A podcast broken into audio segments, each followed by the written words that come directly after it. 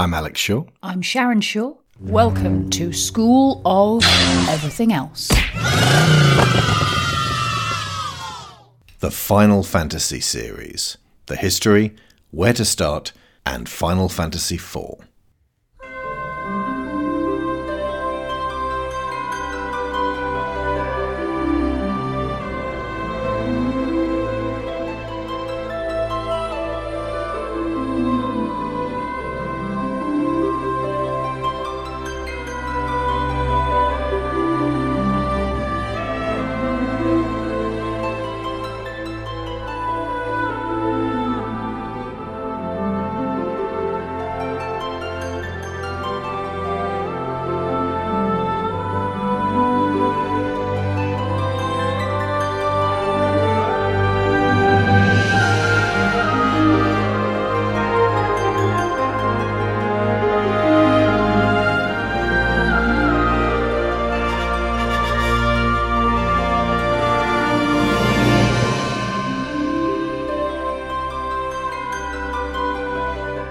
This is the first part of a trilogy of shows that we have on three of our very favourite Final Fantasy games 4, 6, and 7, with plenty of possibility for future shows, including my beloved 9. This year, I finally got into Final Fantasy VI and completed it after a long time of trying, and we'll talk about that next time when I have an episode of just me and Maya because Sharon has not to date played that, but it's on her list. And then because at the same time, Sharon finally got further than she'd ever had on 7, eventually completing it, so that show will be me and her talking about this very special classic piece of gaming history. And after that, both hungry for more, the two of us dove into Final Fantasy IV and played it on two handhelds alongside one another, finishing it over the past few nights. We loved it, and for various reasons we will be going into in detail, we decided to make this one the first of the three shows, even though it is in fact being recorded third. I also elected to make this an introduction to the long running and confusingly numbered series that seems almost impenetrable for newcomers. Where do you start? I've been watching a lot of Final Fantasy think pieces over these weeks and months and retrospectives as I assembled my own list of which games I haven't played to really get my teeth into. Back in the day, I finished 7, 8, and 9 on the PlayStation, and then 10 and 12 on the PlayStation 2. Uh, this is the first time since then that I've really thought about playing any of them, and for good reason. Being a parent has meant I have kept my video gaming to a light minimum, always wanting to be present for my wife and child, and when we do play video games, it's stuff that the whole family can play. I didn't want to be doing Gears of War and chainsawing aliens' faces in half when Willow wandered into the room and was then traumatized. Also, this being a movie podcast, we have bonded over that for Willow's lifetime so far. Playing solo RPGs is antisocial by nature and it demands 20, 30, 50 or so hours of precious, precious time per game. This is a perfect setup for teens, especially if they are cash poor and time rich. You get a hell of a lot of bang for your buck with that. But we have been cash poor and time poor for a long while. Plus, I have serious undiagnosed ADHD and a work schedule that favours movies. But now, Willow is a teenager they want more time alone, which has given Sharon and I a little more time in the bank. On top of this, Sharon is in love with the Nintendo Switch, especially in handheld mode. It is her favourite gaming machine by a very long way. What's even the second, and where's it? How far is it trailing? I, I, I can't even really say that there is a second. I would have said my iPad with some of the games that I've played on it in the past, but they were a long time ago. We're talking like Year Walk, Monument Valley, Papers, Please. That's probably the second. Okay. Uh, my favourite gaming machine, I think, remains my 3DS, new 3DS XL specifically. Mm, yeah. But the library and the form factor and the games themselves. Yeah just edging out ahead of the Switch. Mm. I think what it comes down to is the Switch and the iPad are the machines that you don't have to nudge me to play. Mm. I will pick those up on my own. As opposed to me saying, you have clearance to use this, here is the controller, it has batteries, go for your life. Yeah. But if Sharon's on the Switch, I don't feel antisocial firing up the old 3DS or the Vita or one of my many retro handheld emulation systems. See our show about that. Then, to let you all in on a kind of worrying side of my life, my right hand, my editing hand, is getting twitchy and stiff, and my eyesight is also going, necessitating reading glasses for. What was I saying? Just a minute. Oh, fine tuning, which means my usual obsessive fixation on creative work has actually had to be dialed back a little, giving me breaks to rest and do something different with my mind and my body. Plus, just so that I don't have the same repetitive strain from just doing that, just squinting at the same thing and, and tapping the same mouse buttons over and over again. Um, that's why I'm uh, uh, pivoting from uh, hard audio edits uh, at the moment to going back to writing this year, just to give my hands a completely different thing to do. Plus, we keep hearing that friends got sick going on vacation, so that's not happening for us anytime soon. Ideal circumstances for exploring fantastical worlds. So recently I set myself the task of gathering dozens of RPGs from my extensive gaming collection and playing the opening hour of each one to get a feel for which ones have an aesthetic that I like, characters, dialogue, storytelling, music, and of course, combat systems. Now you could say, how much can you tell about a game only playing it for an hour? Turns out a heck of a lot. I have an escalating, tiered, and graded list that is making it clearer what I tend to like in a game. Momentum, instantly likable characters, gorgeous design, transcendent music, and a clever battle system that doesn't just entail me hitting A a million times for 40 hours straight.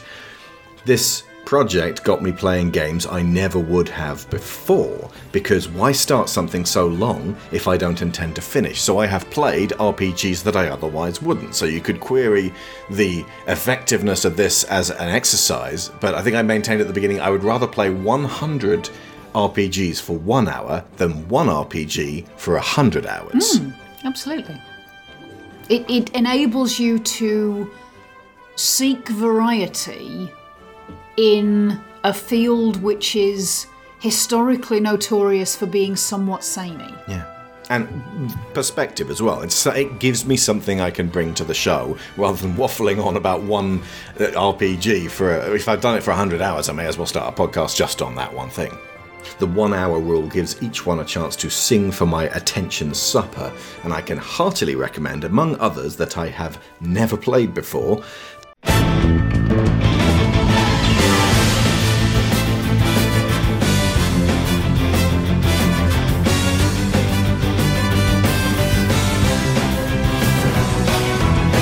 Tales of Vesperia, Ys Origins, Trial of Mana, that's both the original for multiplayer and the remake for solo play, Dragon's Crown, Dragon Quest 5, 8, and 11, Terranigma, Romancing Saga 3, Fire Emblem, The Blazing Blade, specifically the first GBA game, Lost Odyssey, which I did play in the past but was impressed with on going back to, Radiant Historia, The Alliance Alive, and Bravely Default the spiritual successor to classic Final Fantasy.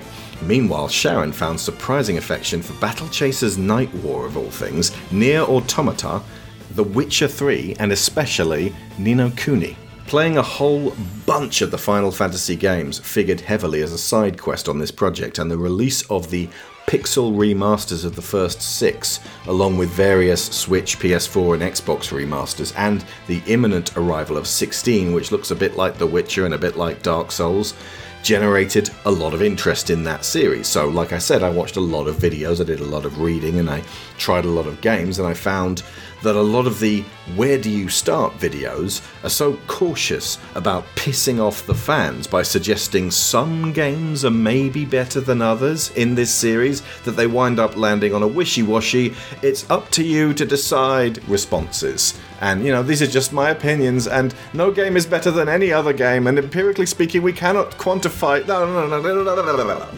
Of course, it's up to you. You come to the experts to narrow down that field, give you context, and also fill you in on the best platforms to approach these. Detail, perspective. That's why you do this stuff. Eh, if you're watching stuff just to have your biases confirmed, you're watching wrong. As in, you've been playing Final Fantasy games for years and you're like, huh, huh, where to start on Final Fantasy? This'll be good then. Let me tell you why you are wrong, sir. It's Final Fantasy XI or nothing. Good luck with that.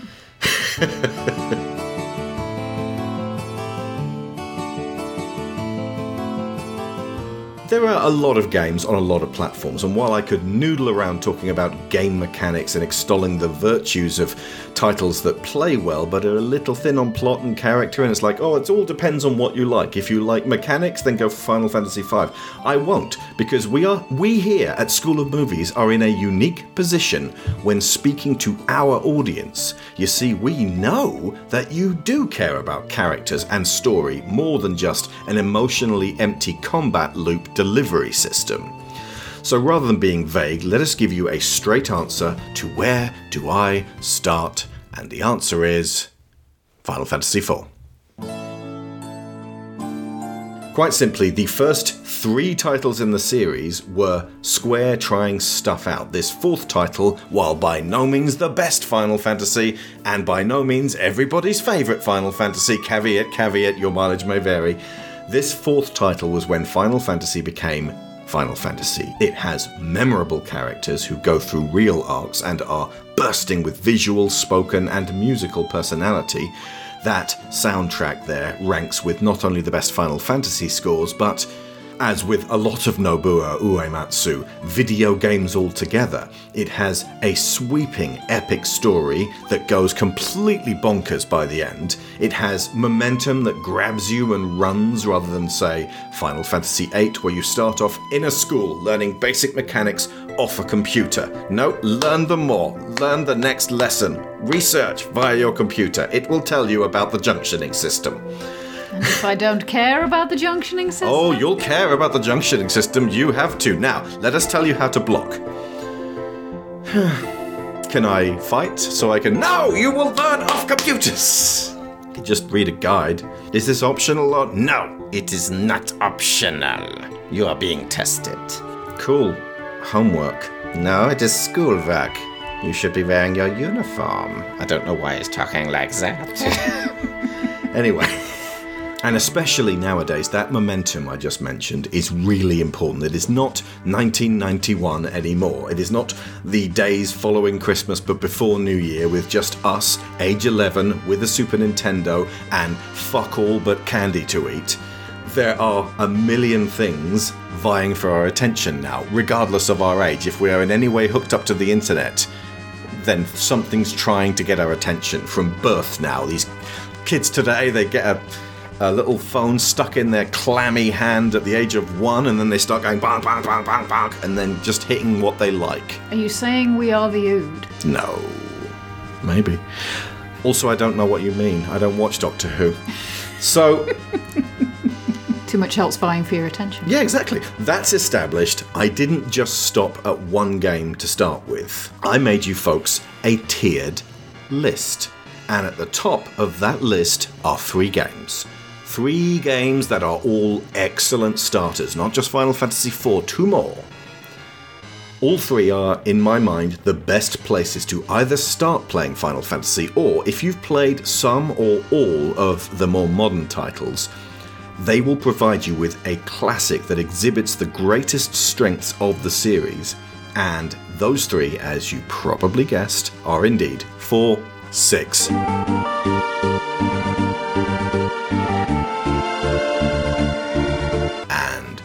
7.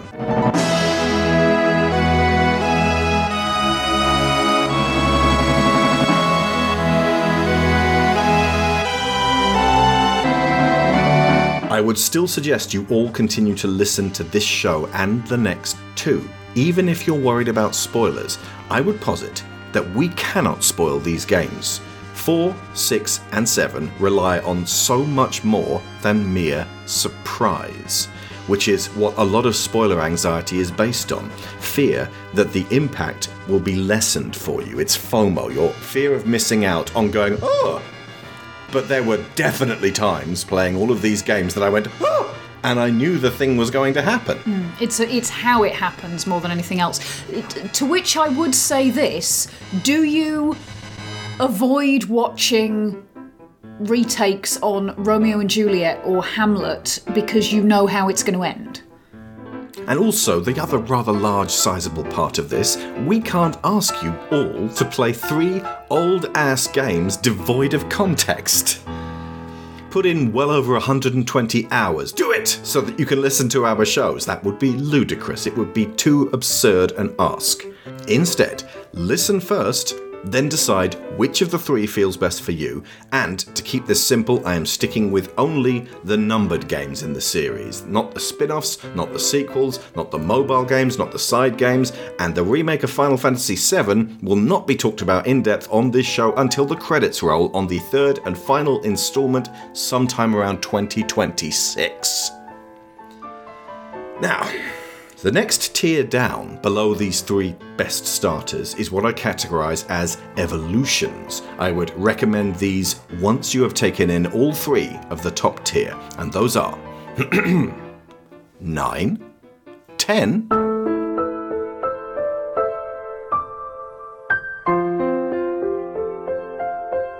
and 5.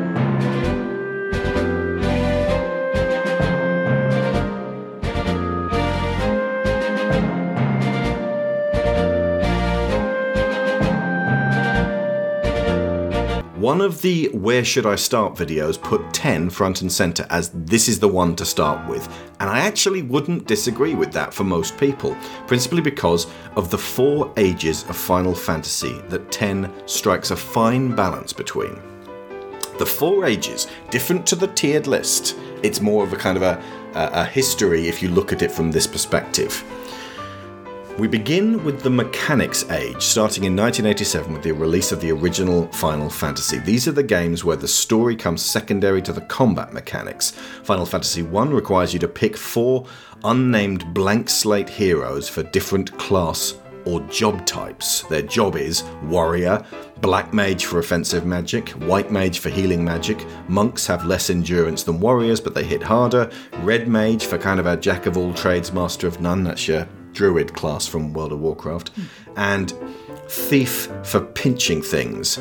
You take these blank slates through various fields and dungeons and fulfill a quest. Oh, by the way, apparently don't go with the thief like I did because I was like, thieves are cool. You can you can pinch stuff for two reasons. One, apparently the thief is very underpowered compared to everyone else, but also two, as with Final Fantasy IV, you can only hold 48 items in your inventory. So it's not like Final Fantasy VII where you just just pilfering all the time with Yuffie and you just keep going down and down a list. The amount of times I was like, oh, I've got so much stuff, and if I give this all to the fat chocobo who's like a locker, then I'll be deep in a dungeon wishing I could get to this chocobo and all of my stuff, and I need to re equip with ice armor because I'm about to fight an ice beast, and the fat chocobo is nowhere to be found it frustrated me. So ultimately, keeping your inventory quite lean for these early games because they just didn't have room on the cartridge to have, oh, 49 things. Oh, no, that's too much.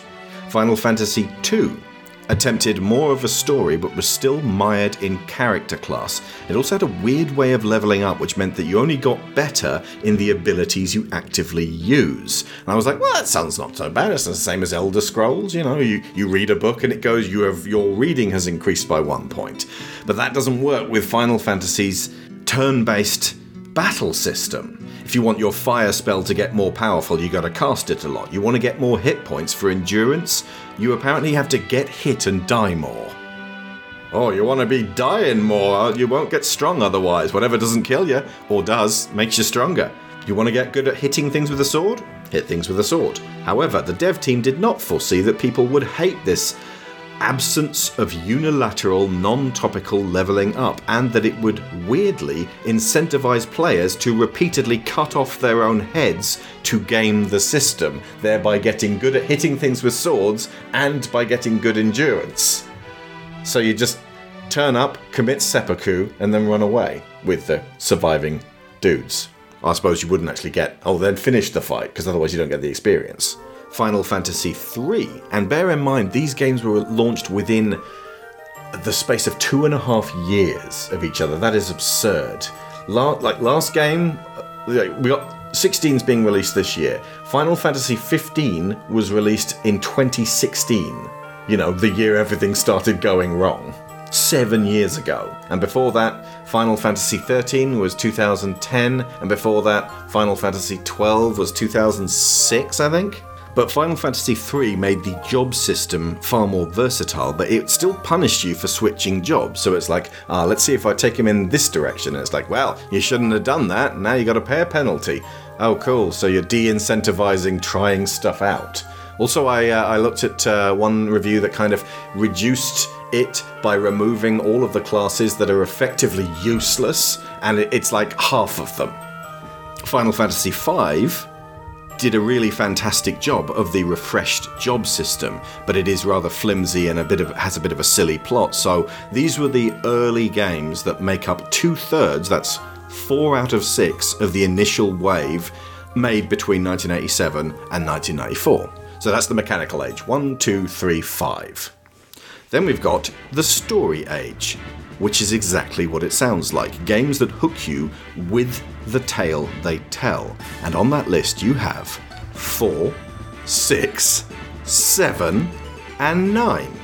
These are the ones I think you, our loyal, lovable listeners, will get the most out of.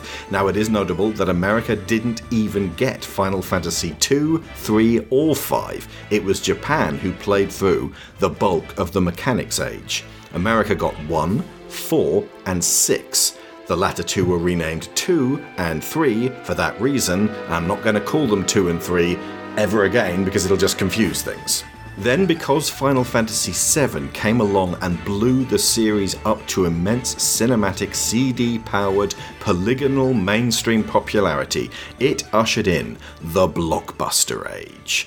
These games are a little bit thinner on story and character depth.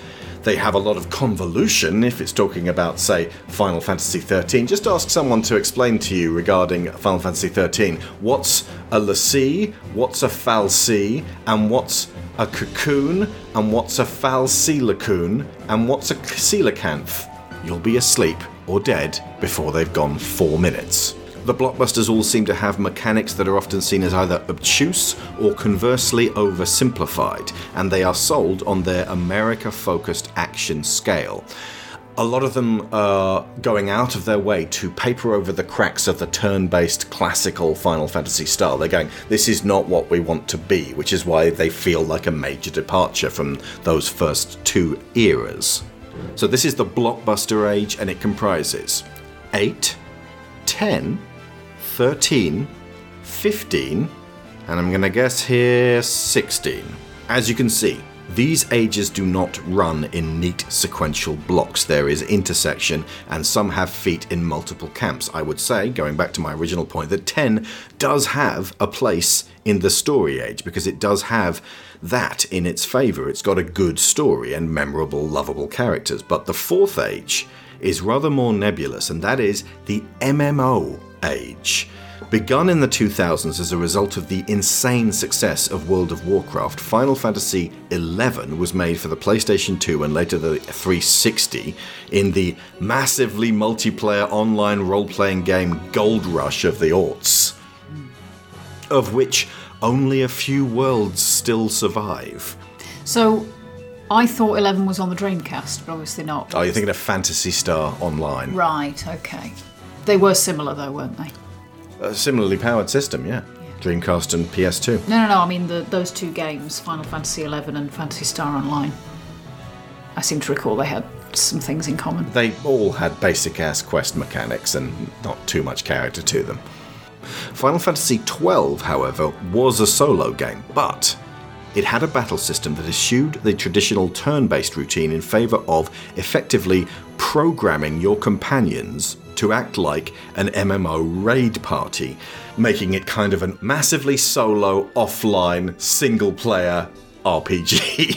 Then 14 released and it was notoriously hated, only to cleverly reshape itself into a genuine success story called A World Reborn.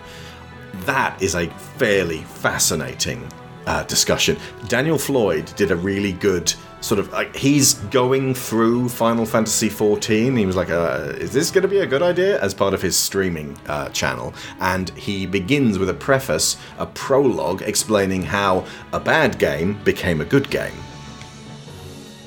and that is worth seeing. However.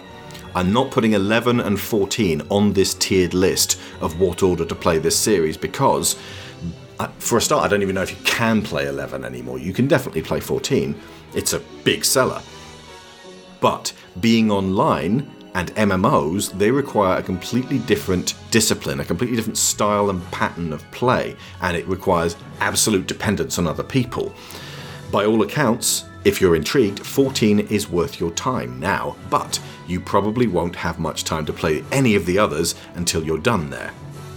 So, Let's look at that tier list again. At the top, I am heartily recommending three of the four jewels of the story age 4, 6, and 7. Then the next tier down is the Evolutions. 10 is a story driven blockbuster available in HD remastered form everywhere and feels like a modern game despite being more than 20 years old, though the leading lad Tidus is irritating the whole way through, and not just because he laughs like a crazed robot that one time. Ah,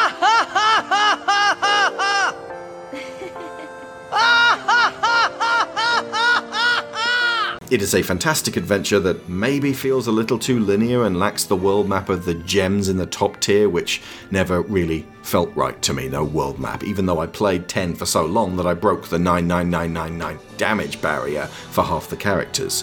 And I'm placing the job system focused 5 into this secondary category as well, the ones to play after your initial introduction 3 despite not having played 5 yet myself, but we will get back to you on that one for sure. And 9 is worth saving for after your first wave, because when you look at the series from a great height, and this will be the theme of our eventual show on 9, it was the last of the traditional games, the final Final Fantasy.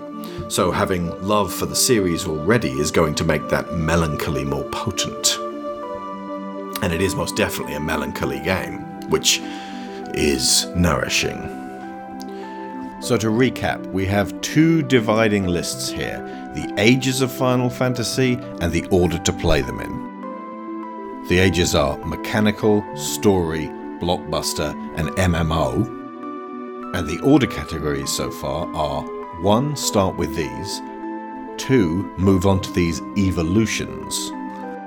Under that is a third tier that I have classified the games people either hate or love. Because whenever you say how much 8 or 12 or 13 or 15 disappointed you, someone will step forward and assure you that this one is actually their favourite and that the game really opens up after the first dozen hours. These are all worth looking into and notably they are the blockbuster age, but they are what Final Fantasy has become, not what made it special in the first place. These are not places to start. And at the very bottom is the Mechanics Age, the basic as hell original Final Fantasy, an NES game from 1987, then 3, which never got a Western release in its 2D 8 bit style until the 2021 Pixel remaster, for this one, I would actually recommend the DS and PSP 3D remake that released 16 years after the NES version, though bear in mind, it is still at the bottom. And as cute as it may look, there are three count them, three Bravely Default games on 3DS and Switch that look even better than Final Fantasy III Remake and take the job system mechanic and combat itself to brilliant heights. This is why I say they are the spiritual successors of classic Final Fantasy. They began as a sub series called The Four Heroes of Light, which references the original Final Fantasy. That game wasn't particularly fantastic, but it was the prototype for what went on to become Bravely Default. The existence of Bravely Default makes playing Final Fantasy III a slog of a prospect by comparison. It's unrewarding by comparison. And finally, the last one on this list, Final Fantasy II, the black sheep of the series. Bad mechanics in the mechanics age. That's the one where you're encouraged to cut your own head off. And bad story, only a few years shy of the story age. It's the worst of all worlds. And if you look at loads of like Final Fantasy t- uh, ranked lists and tiered lists, even though they're like pop articles, so many of them put 2 and 11 at the very bottom because of their massive underachieving considering the rest of their peers. Also, because if you're making a list like that, you, you know you're fairly safe saying that Final Fantasy II sucks and no one's going to savage you for it. I, I heard someone say it was one of the most controversial JRPGs of all time. And I was like, it's only controversial if some people like it, and nobody likes 2. Hey, I like two. So, now that that's been established, let's talk about Final Fantasy IV and why it gets pretty much everything right and is disliked by almost nobody who has played it. That doesn't necess- again, that doesn't necessarily make it the favorite of everyone, but it's a game that loads of people play and go, you know, that was great. That was great. Really, really like that. And that's accurate.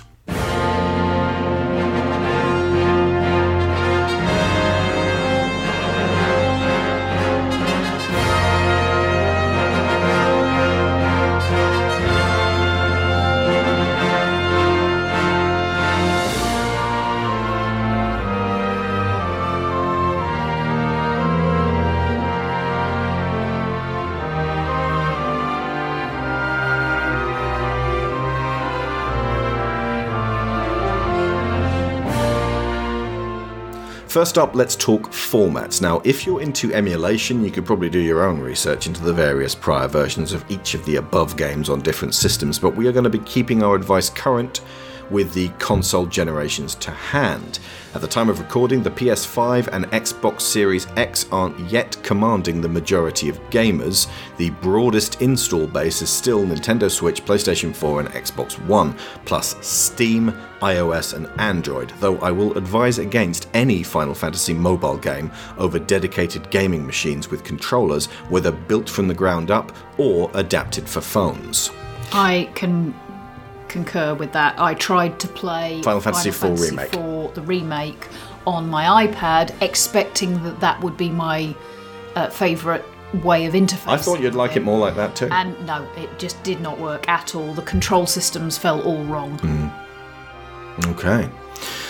This means that on PS4 you can play 1, 2, 3, 4, 5, 6, 7, 8, 9, 10, and then 12, 14, 15. So that's the mechanics age, the story age, most of the blockbuster age, and most of the MMO age. Switch has almost all of those too, along with a cute little pocket version of 15, originally made for mobiles. I haven't played that yet, but I did just buy it in a sale. I don't know quite how I'm going to tackle 15. I feel like I'm going to watch King's Kingsglaive, which is the film that got released for it, so that I can give a toss about these characters. Then I'm going to play the pocket version of 15, which is much shorter and more chibi and fun. Then I'm going to play the pre-make, as in the big blockbuster game that I've now already bought all the DLC on. So they added character depth later, uh, after people complain that the characters that you travel with are very thin and underwritten. So I've spent an awful lot of money on this Final Fantasy game I haven't yet played. A bold choice. Now, on the Switch, you can't play 11 who would want to, or 14, but you can't play 13 on either Switch or PS4. Only on Xbox One via backwards compatibility, and also notably, this version has been remastered so that the initially janky cutscenes run much more smoothly, commensurate with the PS3, which of course you can still play Final Fantasy XIII on if you drag your boat anchor PS3 console up out of the briny depths. So you put the same 360 disc into your 360 and the cutscenes will not play very well. You put it in your Xbox One, the version it downloads from the internet using your get disc as a key is much better. And I will add that while everyone seems to hate the Xbox, my goodness, was Microsoft on the ball when it came to keeping your discs and digital purchases still largely playable over so many generations of hardware since the year 2001. Unfortunately, the Pixel remasters don't seem to be coming to Xbox, so that system is only 7 through 15. So you get a bit of the story age, half of the story age. You get 7 and 9, but not 4 and 6. and then the blockbuster age, and a lot of the MMO age.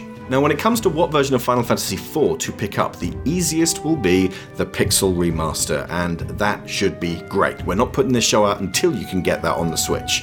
With clean presentations, some quality of life perks. I think you can do the speed up thing that you did with Final Fantasy VII, and the added bonus of a brand new version of the music. So it's like the third incarnation, and I love the Pixel Remaster scores. But let's look at a few alternate ways to play, one of which is the way that Sharon and I played.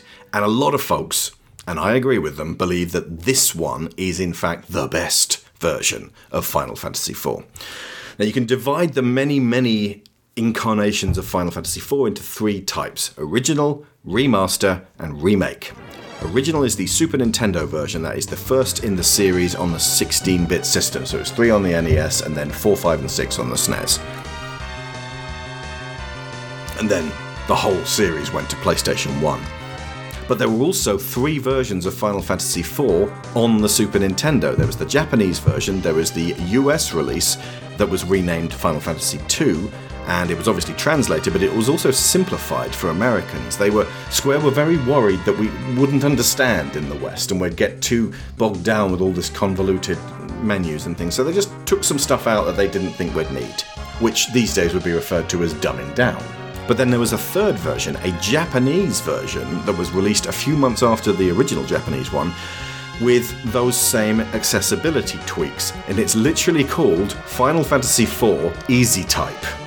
This is the seeds for those bastards who don't like the idea of there being an easy mode for anything, isn't it? I think so. And for a little taste of this kind of person, I think it's probably best to go over to the great Jim Stephanie Sterling, who personifies these comments in the form of a pale, precious, persnickety aristocrat from the 18th century. I'm so sick of all these people who call themselves gamers. No, you're not. Most of you are not even close to being gamers. I see these people saying, I put 100 hours into this game, it's great! A hundred hours is nothing! Most of us can easily put over 300 plus in all of our games. I see people who only have a Nintendo Switch and claim to be gamers. Come talk to me when you pick up a PS4 controller. Then we be friends. Also, dear all women, Pokemon is not a real game. Animal Crossing is not a real game. Mario is not a real game. Stardew Valley is not a real game. Put down the baby games and play something that requires some challenge and skill for once.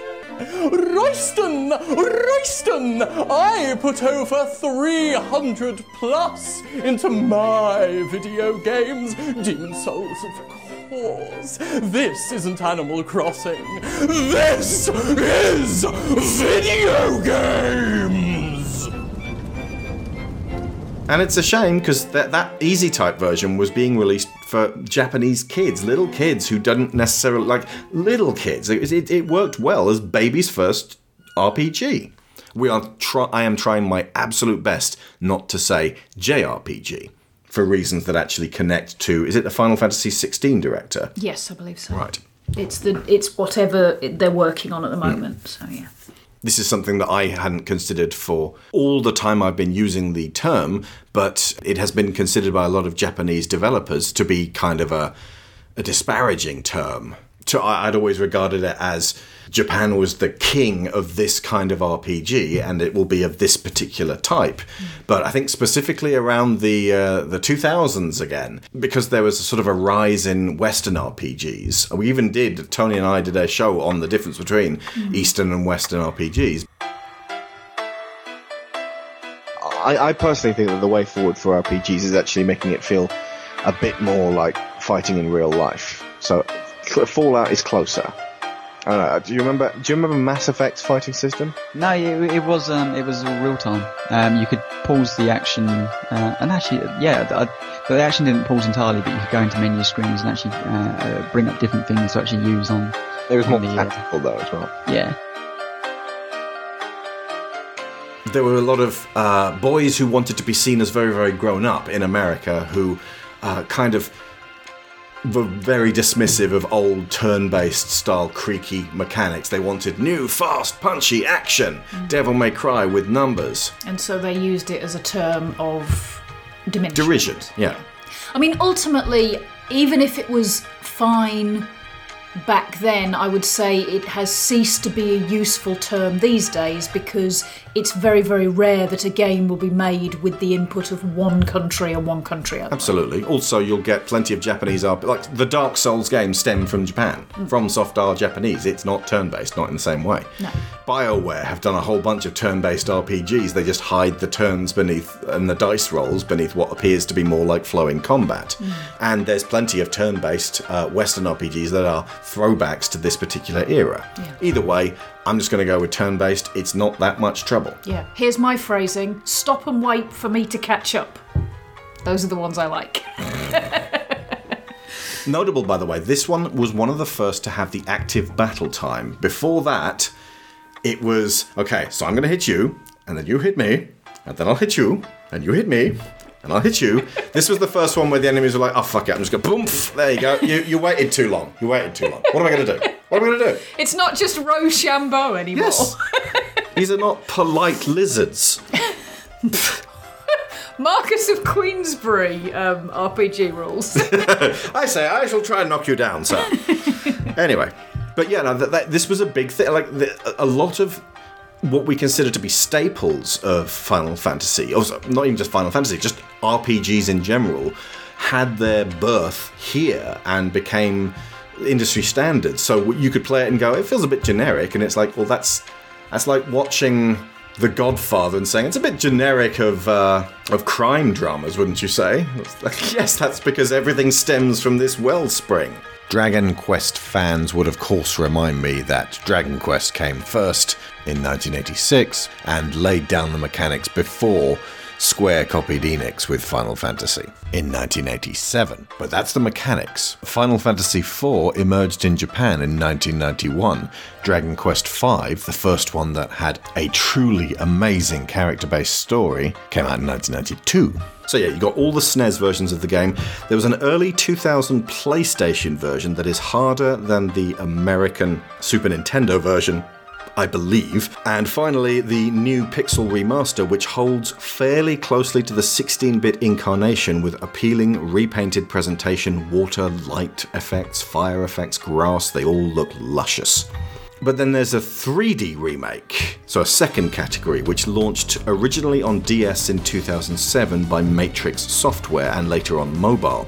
This was a year after Matrix Software did the 3D remake of Final Fantasy III that I mentioned above, is like a basic ass version of Bravely Default. This Final Fantasy IV remake has voice acting and a reorchestrated score. So you got the original SNES score, you got the reorchestrated one, and then the Pixel remastered is the third version of the score.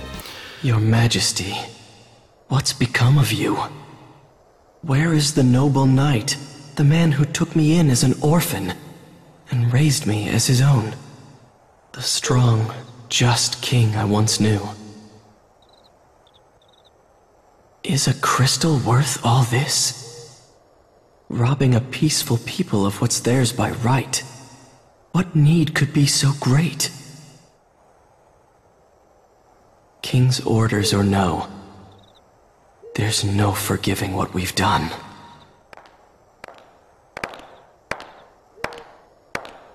Cecil? Won't you tell me what happened? First you're sent off to Mysidia, and now to hunt some beast again so soon? Did something happen in Mysidia? No, it's nothing. Then why won't you look at me? I. In Mysidia, we. We stole a crystal from people who had done no wrong. I've worn this darkened armor for so long now. There's no mode of light left in me. Not even in my heart.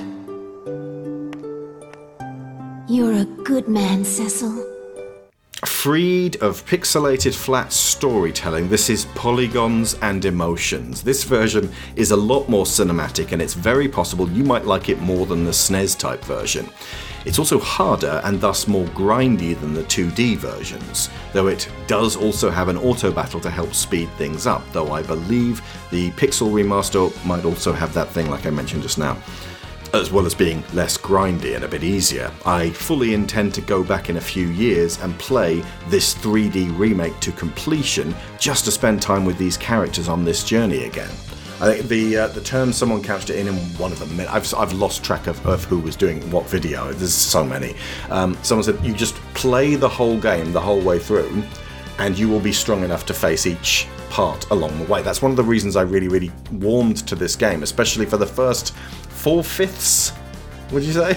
Yeah. Uh, it's it's just allows you to go along at a not a breakneck pace, but it just keeps going. It's popping. It's it's not you're not wandering around in the dark going, where am I? Can I please stop doing this? It doesn't wear out its welcome.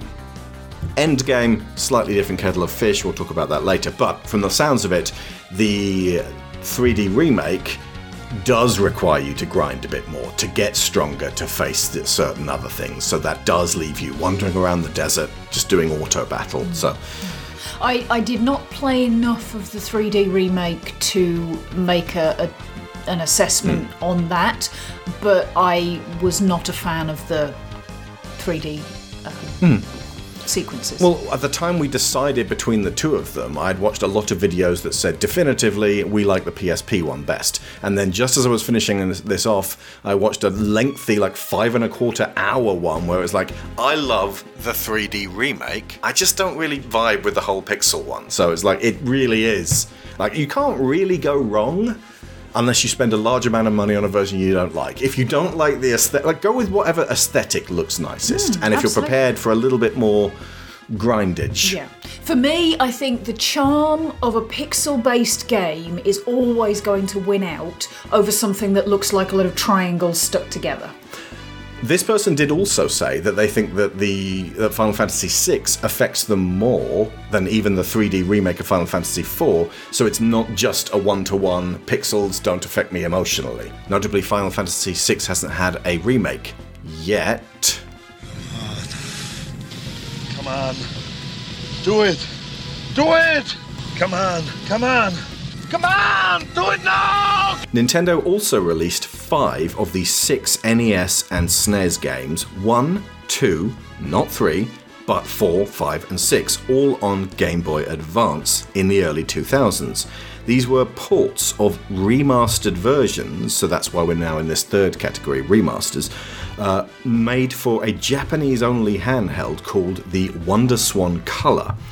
They got new localized script translations when they were ported over for American release, which is why I classify these as remasters because the original SNES script for Final Fantasy IV is quite clumsy.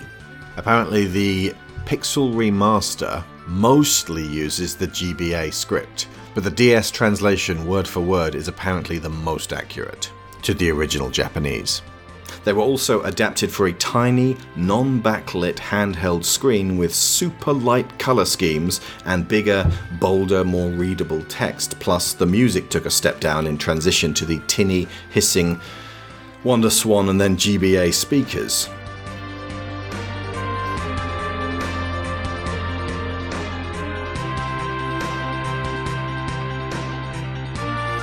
Fortunately, now, if you're into emulation, you can get the GBA version patched with darker, richer colours for our backlit screens, and an only slightly compressed Super Nintendo soundtrack upgrade. Likewise, you can get the retranslated script patched into the SNES version, and you can get a full on orchestral scoring via emulation tech called MSU 1. So you can play the SNES version with this operatic.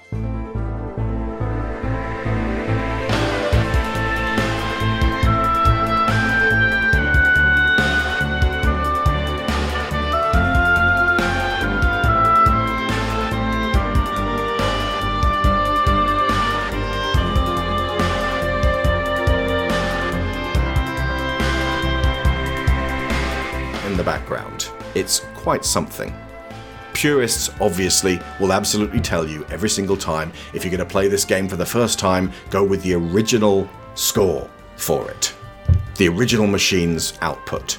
I don't think I've ever been a purist. I'd say if one version of the music resonates with you more than the other, and that's a selling point for you, it's not to be overlooked. Music is one of the emotional connectors, and this is an emotional game.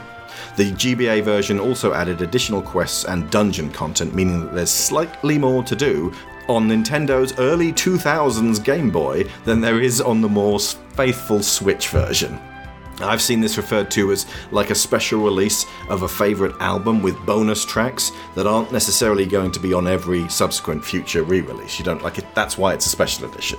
And then there is the version that we played, one that is hard to get hold of nowadays. You're going to need to jump on eBay and start going through your local flea markets to look for PSP games. The complete edition launched after the 3D remake.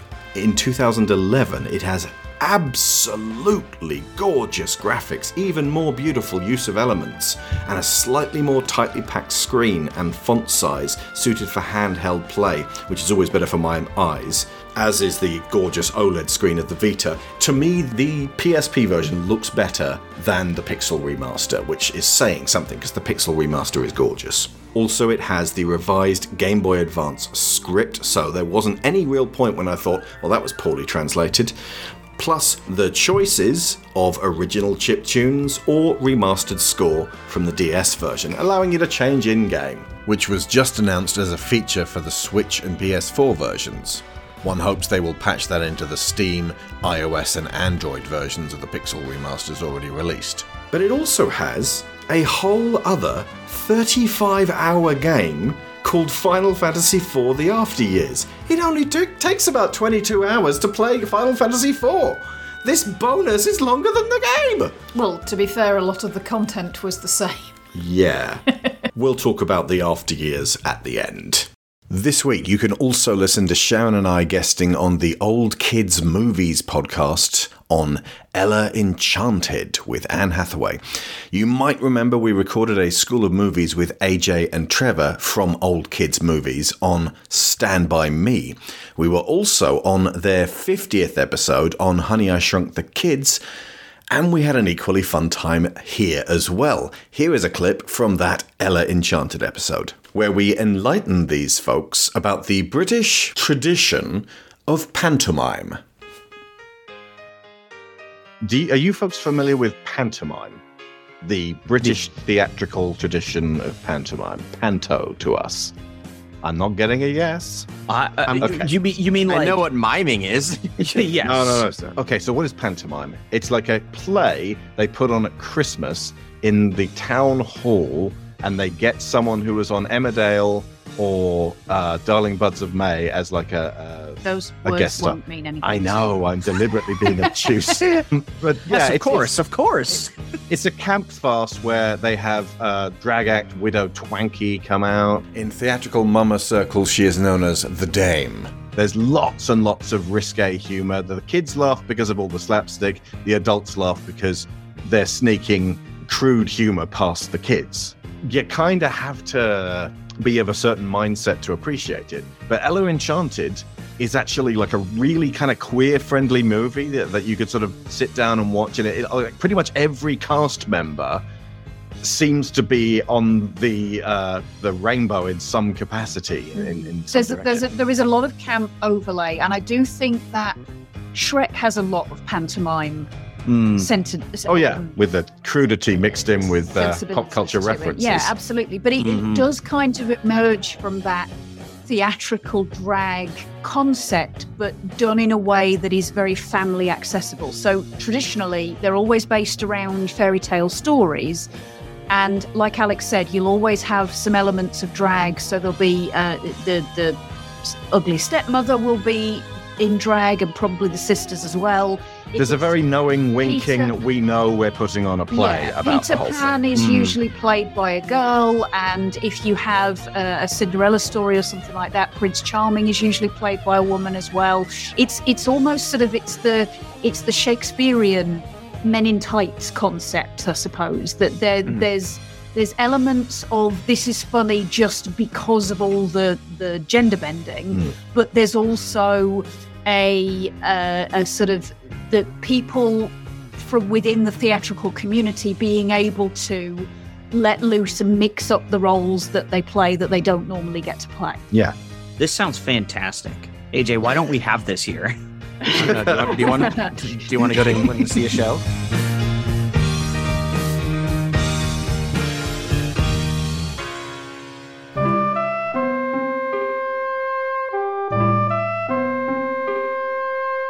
Now, there are deaths in this game, which are often shocking and sad and unexpected. However, they do walk a few of these back, revealing the character to in fact be alive. So, to avoid robbing them of their initial power, we are going to mention some deaths, but we are not going to say if that person comes back. That way, when you'll play it, you'll never be 100% sure that this isn't the last time you'll see these characters. And I think, frankly, knowing people are going to die will actually make it more tense. Also, we have to extend a special thank you to longtime friend of the show, Daniel Floyd, who is undertaking a series long extended project about the animation of each numbered Final Fantasy game for New Frame Plus. He is currently up to four, and watching his video on YouTube made us want to play Final Fantasy IV immediately. We hope we can pass on that passion for detail down the chain to you, good people. And at 55 minutes, that is the longest intro I think I've ever done for anything.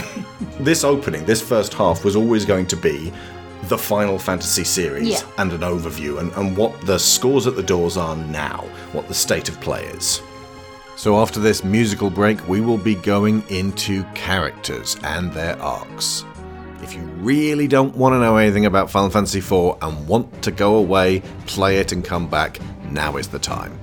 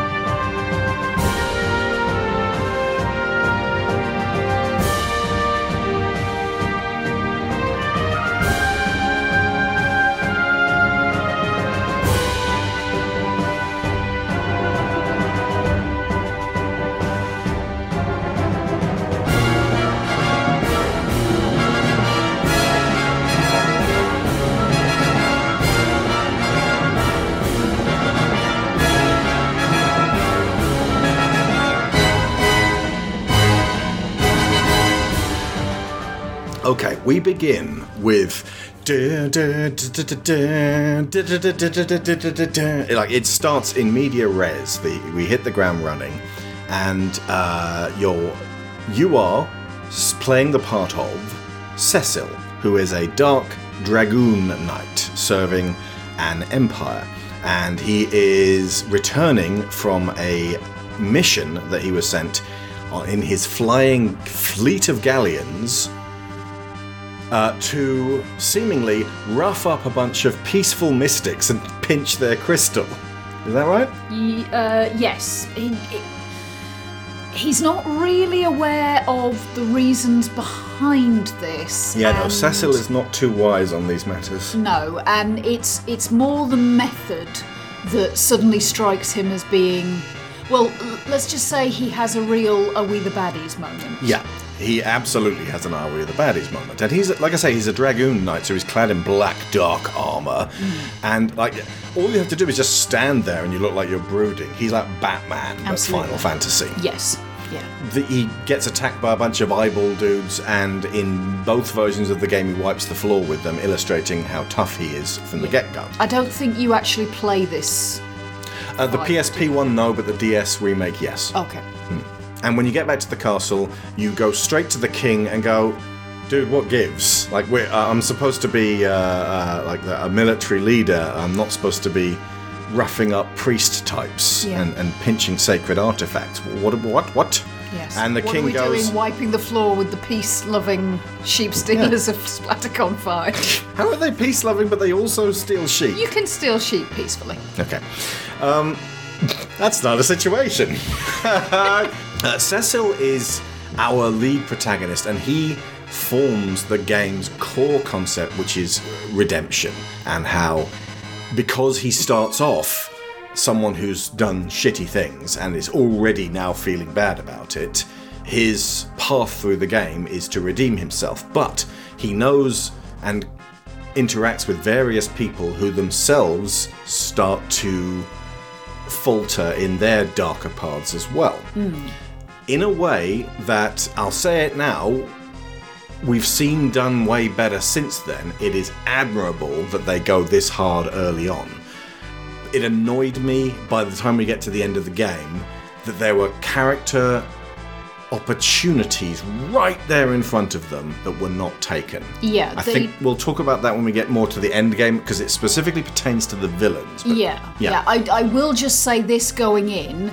They lean on the whole, I was doing bad shit because I was mind controlled a little bit too much. Yeah. Um, But there are also multiple examples of characters taking questionable actions because of grief or frustration or envy or something else motivating them to make a choice or commit an action that were they in their clearest mind they probably wouldn't do. Hmm. And Cecil has a brother in arms named Kain who kind of comes and goes throughout the story. And that is actually the MO of the entire game as you go through it. Your party changes constantly. You're always with Cecil. I think there's a couple of exceptions where you cut away from him, but it's usually just to catch you up on where other characters are. Hmm. Uh, but Cecil is joined by people who then depart, and then he's joined by people who then die, and then he's joined by people who stick with him. One of the uh, retrospectives I watched showed the changing rosters as it went through, and I was like, I could tell at what point of the game I was for each of those rosters, which speaks very highly of its character dynamics, because a really good party system, you'll feel like they bounce off each other rather well, rather than just simply existing and going, we're all going to do the same thing and we agree with each other. There's a lot of infighting here, which is entertaining and compelling. Yeah, and also this is something which is a, to my mind, a, a core mechanics concept for the Final Fantasy games, which is that the nature of your character roster has a narrative impact. And in this particular instance, it's all controlled by the game. You don't get any choices about who you have in your party Yeah. at any given time, unlike in later games. Yeah. But what it does do is the the nature of who is around him obliges Cecil to take different roles in the combat. Because of who he is and because of how his story develops, which we will come to, he has a certain degree of flexibility, but he will have to be directed more towards the being the hard hitter or more towards being the backup healer or more towards being the stay in the background and don't get involved depending on who is in the party at any given time This is also the first Final Fantasy game where you meet characters who are I am this class, this class is me, I am really good at this thing. Except Edward. we'll get to him in a bit. But uh, the well no he does he has a thing that he's really good at it's just that it's one thing it's stupid but, he's, he's gonna, gonna do, do it, it. anyway Edward is the punching bag of this i like edward Yeah, I know you would. You mother him. but, Well, i just think he's got a bit of wounded soldier about he him. does a he's bit heartbroken. but it's it's the he- I say soldier. Wounded he has poet. A, he has a very unusual character class that does not generally turn up in fighting games. As we speak right now, the uh, Dungeons and Dragons featuring a bard in the lead movie is just being released. And we've now seen it. In fact, I've seen it twice. It's really good.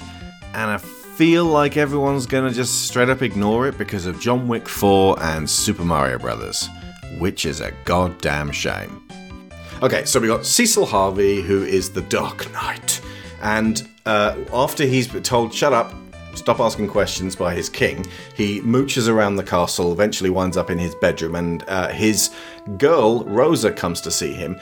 And a lot of people have pointed it out, and I'm going to do it the same. It's a good thing.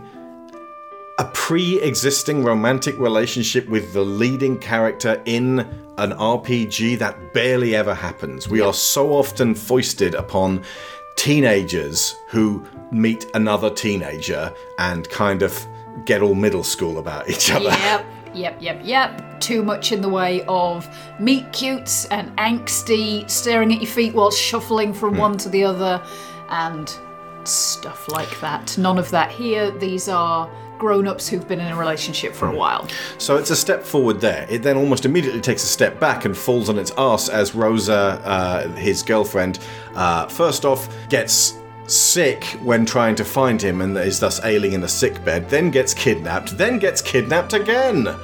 But at some point in the game, Rosa kind of like gets to be an ongoing white mage for the group, and uh, we've she's not only there for emotional support for uh, Cecil, you start to feel like she's a really important person to have around and to keep her on point. They do a very excellent job with the. I think it's because I came to this from playing Final Fantasy VI, and in Final Fantasy VI, you can teach anyone a lot of different spells by giving them different espers to try. So you have Ifrit for a while, he'll teach you fire, have him for a while longer, Fire, Firaga. And eventually I started like I was rotating them throughout the cast, so like people's magic stock grew to absurd levels, mm. and I was like, I wish that I l- knew less magic with each character. Now, obviously, that was my fault, but at the same time, there were many, many battles where because they all knew Petrify, or to how to get out of Petrify, I survived. So it's not even like there's a tactical advantage to streamlining. It's actually more tactically advantageous to have this have giant, vast. And the worst thing is, like, they're they're not actually stacked close to each other. They're all over the place and higgledy piggledy. And so navigating the menus is sometimes quite laborious. But here, you level up. Uh, as soon as you hit level 20 as a healer, you learn Cura, and you will always learn Cura. Hmm. They have a roster of spells that they will learn when they hit that level. There's no player input to that whatsoever, which to a degree takes away from the role playing, but re emphasizes their job, their role in the team, hmm. and it divides them out and away from each other. It's kind of an automated version of something like the sphere grid in Final Fantasy X and the job system in Final Fantasy XII. But it's it. But the like the materia system in seven Hmm. is more like you were describing with six. You can attach. It's the materia that grows, not the individual, and you can attach that materia to anybody. Ah, but seven put all the fiddling around in between fights, not during fights. Yes. Yes, this is true. But then when you get to the point where you've got God knows how many armor slots, you have to remember who's got what. The only thing I would say with this that i- is is like a tiny little eh, is that there are three girls Mhm. who come in and out of your roster throughout the game. Mhm. Two of them are white, White mages, mages. Yep. and the other one They're also squeaky clean as well. is a black mage. Yeah. There, there are no. I mean, not A summoner. not An Eidolon. that yeah not that every game has to have at least one tough girl who can hit things with sticks But the having a complete absence of them in this one having a Tifa, having a Celeste, even though she's not a party member, Beatrix from Final Fantasy IX was very welcome. And also you've got Freya from Final Fantasy IX. Lightning in 13, while coded male, uh, is you know she's she's got a sword and she's she hits hard with it, as does Fang, who's uh, definitely coded female, but is a heavy hitter as well. The summoner that you just mentioned, Rydia, what happens after Cecil leaves with Kain after expressing his misgivings and are we the baddies doubts to Rosa is uh, he's sent to a nearby village called Mist. yes And as soon as he steps into Mist, something happens which made you gasp. You went, oh no! yeah well having established that he's not happy about the way things are going and uh, having shared a little bit of his misgivings with Kain, he's then sent as a kind of dirty bomb Hmm. to Mist. He's given a ring Yeah, in and just told, take this to the village of Mist. And as soon as he walks across the village threshold, it releases a poison gas into the air that knocks out all the villagers. It bombs. They are uh, like the the floating bomb that creatures that turn up in later Final Fantasy games. Uh, it's called like a Galbadian signet in some versions of the game, but other versions of the game it's simply called bomb ring. And you're Brilliant. like, here, here is this bomb ring. Uh, take it to Mist for me. Why is it called that? Because it's the bomb. It's a good ring. Obviously. Oh no, the bomb ring turned out to be full of bombs. Oh, that's it. It's not poison gas, it's just a series of explosions. Yeah. And uh, it, it wrecks the uh, village. But here's the thing there's a little girl with green hair uh, crying over her mother, who is now dead. But here's the thing to get to Mist, you have to go through an underground cave. And on the way out, you encounter a dragon who tells you repeatedly to leave and eventually becomes your first major boss battle. So you and Kain, the other Dark Knight, the uh, your brother in arms, both go up against this dragon, and you learn with the active time battle to stop attacking it when it's in mist form because then it it counters fairly devastatingly. That's much the same as the uh, lightning whelk at the beginning of Final Fantasy VI and the scorpion tank at the beginning of Final Fantasy VII. It's just a it's to teach you not to spam the attack button and maybe to hold back for a bit and and, uh, and observe and time your attacks and change your tactics. So you kill this dragon, then you go on to Mist, and it's not the bombs that cause the most devastation. There's a young girl with green hair crying over her mother who is now dead, and then you find out that it's because you killed the dragon. The dragon was the summon of that particular woman, and killing the dragon also killed her. So you have murdered this little girl's mother. And then begins a one of many dramatic battles that utilize the combat system to show a dramatic event, which I think was actually well ahead of its time and, and actually really inventive. It, there are several moments in this game that I was like, that was really good use of a battle that I just took to be a battle. Yeah.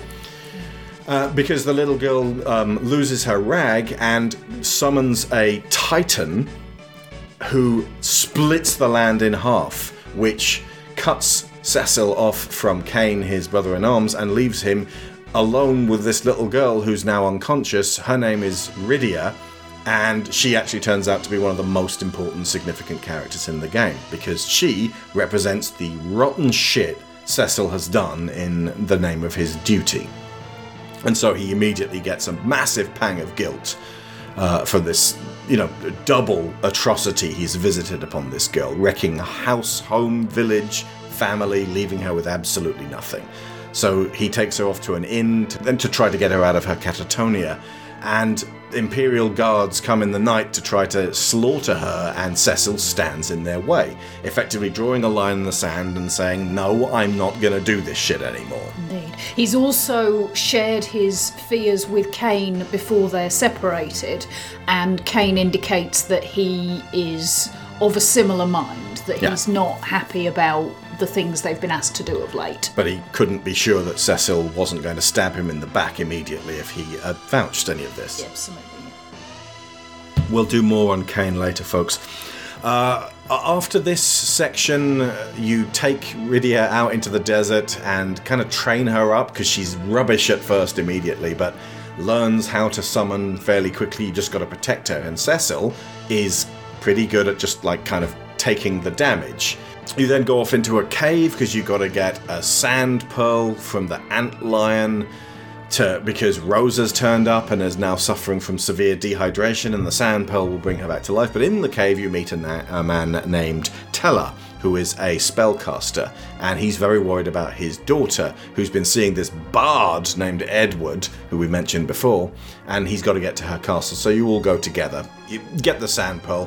When you get to that castle, another one of those big dramatic moments happen. It's like you you wander out onto the world map and you go, there's the castle, and then the ship, the airships you were on with the Red Wings at the beginning, fly past, bomb the castle and then fly off uh, to the uh, exit stage left. It's very theatrical. It's almost like that bit in South Park, the movie where they bomb the Baldwin's house in much a similar way. It's when the Canadians attack. And this is where the plot gets a, a wild tonal imbalance, and at the same time still manages to be very sad. Because Tellah finds his daughter, who has died trying to save her boyfriend, Edward, who has survived. So Tellah immediately is furious with Edward, who lived while his daughter Anna died. But Edward is also grieving Anna. He doesn't want to be alive, he's got survivor's guilt out the wazoo. Tellah fights Edward, and it's another one of those dramatic battles. And that's when the line gets chewed out that became one of the most infamous in uh, RPG history You spoony bard. The actual translation is in, in Japanese, there's like four different ways of saying you, and the last of these is the most dishonorable. And that that version of you is what Tellah actually says, and then Bard. So they had to sort of put a modifier in there, and somehow the word spoony, that has is actually an English word and means kind of love lovesick, love fool, like you're an you're an imbecile and, and you're crazy in love. But it hasn't been used since like F. Scott Fitzgerald times. Worked its way into the translation, which wouldn't be quite so jarring were it not for the fact that this is over a scene where a girl is dead and these two men are racked with survivor's guilt and have no one but each other to blame. Or at least Tellah blames Edward and Edward blames Edward. And you have to break up the fight. And Edward joins your party, but Tellah runs off in absolute disgust. So this is a really good example of it's it's also a good way of, of showing of, of allowing them to give you different ways of fighting so that you're not always going to go with the same party members and just choose the path of least resistance every time and just like go for an obvious easy way of, of of brute forcing your way through every fight. Absolutely, and this is what I mean about the, the narrative effect of having to choose different strategies for Ed for Cecil, depending on who is backing him up Hmm. at any given moment. And the So when they send you uses- up a mountain alone, they also give you a white mage and a black mage so that you don't get completely creamed. Yes. So also they don't have to nerf the fights down to you fighting one beastie so you can survive it. Absolutely. But this this interaction between Edward and Tellah, again, there's a narrative aspect to it, which is that you it, it's difficult to not be slightly frustrated by the fact that Tellah is an awful lot more useful in a fight at this stage of the game than Edward is. I've just realised I remember one of the things about the, t- uh, the 3D remake. They were restricted by the amount of polygons they could get on screen. So previously you could get six enemies before, now they could only get three. So they get each of those three enemies to keep it commensurate in the fight to hit you twice as hard. That doesn't balance at all. That's why you get your ass kicked repeatedly in the 3D version. You're like, this is way harder than it was before. It's because of those restrictions. Ah.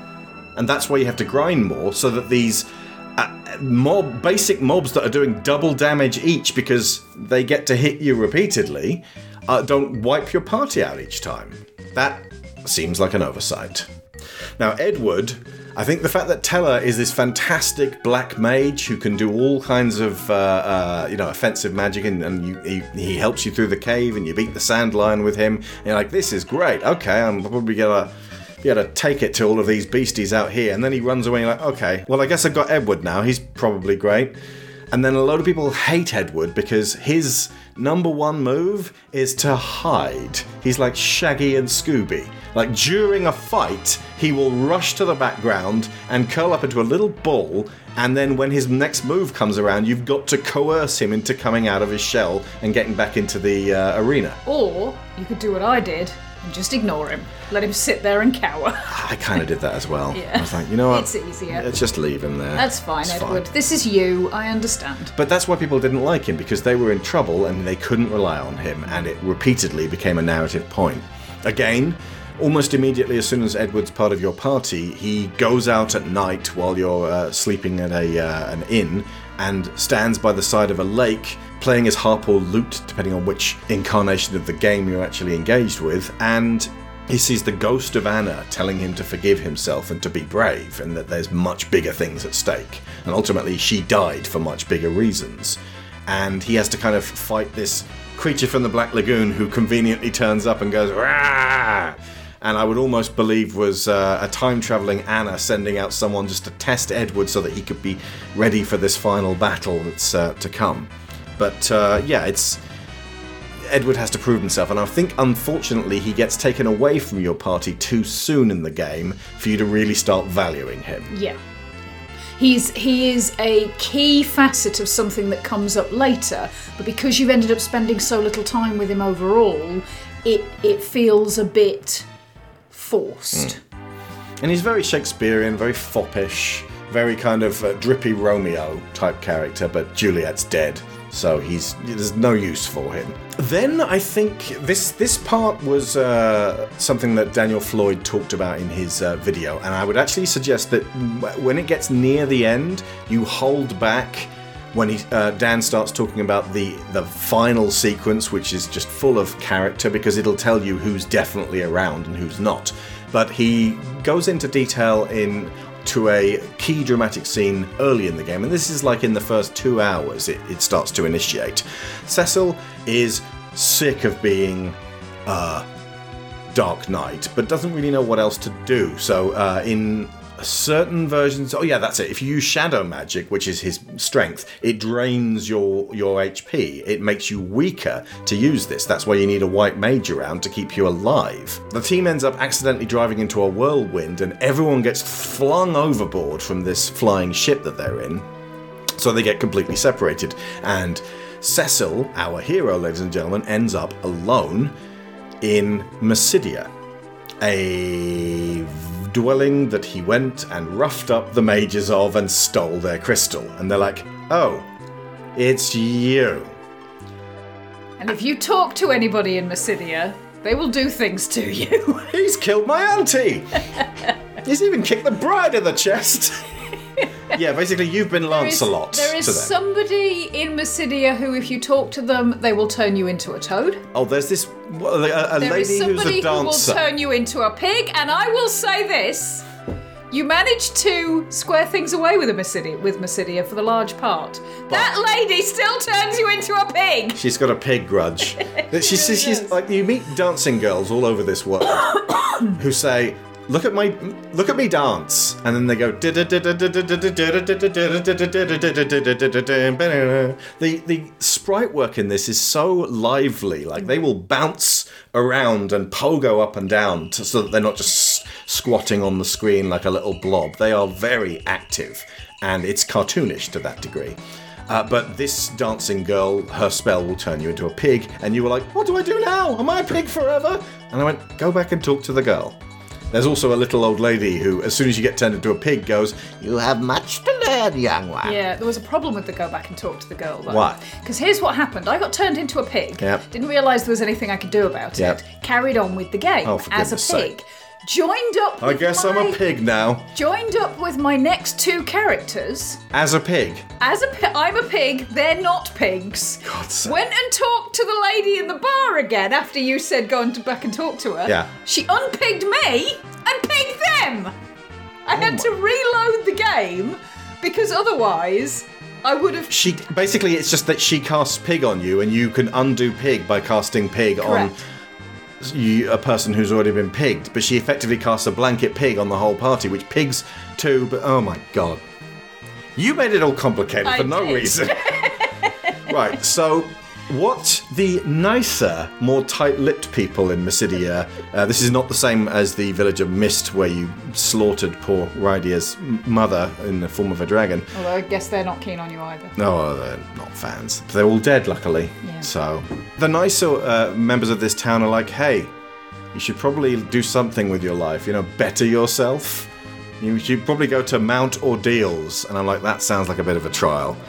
And but I already knew what was coming because Dan uh, spelled it out so excellently.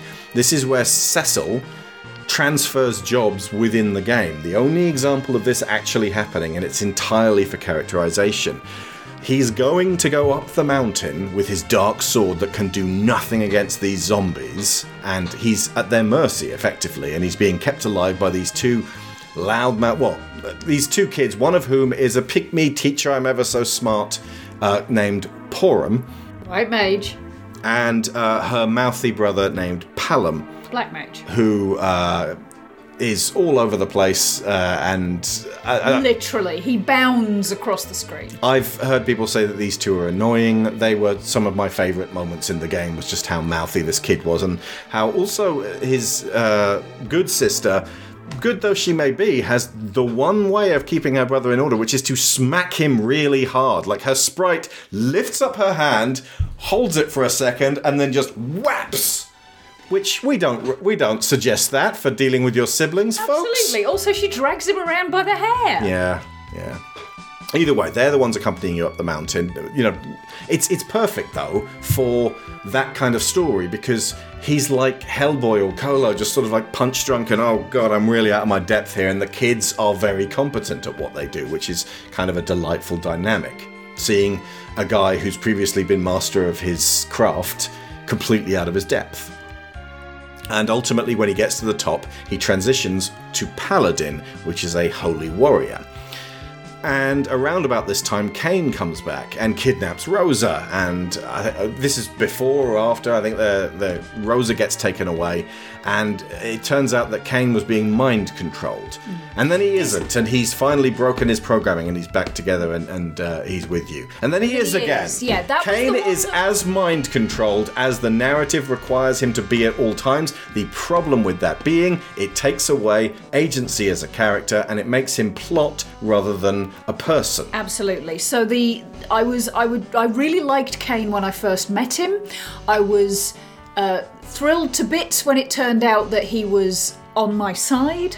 I was horrified when it turned out that he'd gone over to the enemy because at the time it's all framed like he was a spy and he's backstabbing. But also there's this thing going on where it's suggested that he has a thing for Rosa and therefore could it possibly be that he's acting out of jealousy and that this is this is personal for him rather than it being mustache twirling bad guy stuff. Which would all have been characterization. Absolutely. And then they take it all away by going, oh no, he was just under the control of the bad guy. as well as this really fantastic bit of uh, changing jobs as part of your your road back to redemption. Cecil starts again from level one, and the journey back down the mountain, much like when Rydia was kind of crap at magic to begin with, but learns fairly quickly from just being in battles. He's back up to like level 10 in not, not too long, so you don't lose too much. Also, if you buy his paladin armor before you go up the mountain, hmm. rather than waiting until you come back down, he's a lot better at defending himself. Yeah, that is true. But there's one particular dramatic fight. We have to praise the mechanics and the story at the same time, and keeping everything hidden behind a veil of I don't want to spoil this for you sells the game short. There is a dramatic battle later on where uh, you're all really up against it. There's this like dark lord, the cloak, who's you know supremely powerful and towers over you in the actual um, fighting screen. Inflicts this massive spell on everyone and wipes out your whole party except uh, Cecil, who is like on his last legs. He's got but percent like single digits left. And everything's red and it's the it's the end and, and like had i been engaged with this in terms of oh i see what they're doing here i would have been less surprised. But i'm used to jrp but i'm used to turn-based rpgs where you do just get wiped out. And later on those actually do happen. So it's not like out of context at this point but just as you're on your, your last legs and you go, oh my god, how was the last time I saved? Especially for you, because you don't save. This sort of cloud of mist occurs and freezes this dragon who's bearing down on you where it stands. And then Rydia comes leaping in, and you realize that's her mother's dragon with its misty ice breath saving the day. And she's her sprite has changed and she's grown up. Like she's gone forward in time. She's now a teenage girl somehow. I don't know how long you were up on that goddamn mountain. She's Illyana Rasputin. Yeah, she yeah she goes from being a little girl to um, wearing slightly too revealing clothing for a little girl, and uh, it's it's up in the air. Regard like I've heard people say she's seven years old, and if that's the case, then Jesus Christ. She's definitely older. I, I'm not entirely sure how it comes about, but somehow she has become older in the process of learning her summons. Yes. So now she's much more confident, and she uh, doesn't have that um, problem of feeling overloaded. But actually, thinking about it, before we get to that mountain, there's a point where their way is blocked by ice, and Rosa asks, Rydia, could you please learn fire? And then tells Cecil that obviously fire destroyed her village, she's going to be more upset about having to use this. So again, it's a piece of video game dynamic and mechanics at work, but it's being used in a narrative fashion. So when Rydia decides, okay, I've got to do this, it's for a, a- bigger reason than just my own fears and misgivings. Being able to melt the ice in front of her feels like a, a big step forward. And this is shortly before you get separated. So it's like she's making her own path. I am a little ticked off that all of this progress for Rydia happened off screen. It feels like at least give us a montage of that, show us roughly what happened here. But I, I mean, that moment of where the dragon turns up and you realise that she's got, she's the, the spirit of her mother has, Hmm. has now become part of her magic set is incredibly moving. It is one of my favourite Final Fantasy moments of all time. And considering my favourite Final Fantasy moments are in the running for favourite video game moments of all time, that is saying something. And it's an astonishing use of an old turn based RPG on a PSP screen with absolutely no requirement for cinematic 3D or any major effects. Hmm. It's breathtaking in a way that made me air punch. There's also another dramatic fight where you find Edward again, and he's in bed, bedridden. He's like, "Oh, I can't walk, I can't go anywhere." But um, if you don't talk to him in the basement of a castle because you didn't turn to your left and you just walked up and then all the way back down again in this apparently very long corridor of a castle, and you go all the way through a dungeon and you get to a boss you can't beat, and then have to go all the way back through the dungeon, go back to the castle, and turn left just so you can have this talk with Edward he gives you effectively a walkie talkie, which is called Whisper Weed. And this weed allows Edward to play over great distances. And he uses his bard powers to depower this boss who would otherwise completely flatten you. So it's kind of like that coming in to save the day that Rydia does, but you've got to initiate it and set it up first. Absolutely. You've got to send Gandalf off to go and get the Rohirrim, And it doesn't feel quite the same because he gets to do it from his hospital bed. his sick bed, whilst ailing. Yes. Yeah. Uh, there's another character called Edge Geraldine who comes into the game quite late, and Sharon is clutching her forehead as though this guy did her nut in. He did a bit, yeah. Um, So, who is Edge? Edge is. He's edgy. Uh, he is. They call him Edge because he's so edgy. He spends So all night edging. He's the prince of a certain kingdom, and his parents. You're saying it like, like it's a big secret. There's like five kingdoms in this world, and they're the only populated areas, and the actual population of this entire world is less than 100 people, and all the monarchs know each other. I'm not saying it like it's a big secret. I'm saying it like I can't remember what it's Yes, called. it's the kingdom of Hashimaba. Um, so his parents have been kidnapped by our current big bad Hmm. in order to do weird experiments on them. And Notice we haven't he- actually said who the big bad is. It's still the Emperor. Well, it kind of. This is the thing. It shifts as you go along Mhm. because the the King of Baron, Cecil's boss, who you're up against to begin with, turns out to be having his strings pulled by someone else. He's being mind controlled, folks. who turns out to be having their strings pulled by someone else. He's being mind controlled, folks. who turns out to be having their strings pulled by someone else. He's being And mind this- controlled, so folks. The, the big bad, technically speaking, is always the same ultimate person, but you're going up the food chain. Uh huh.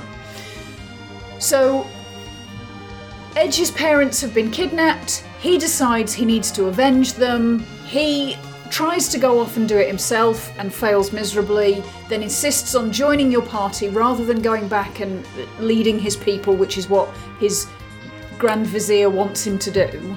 But he's like, no, I must avenge my parents. Arr.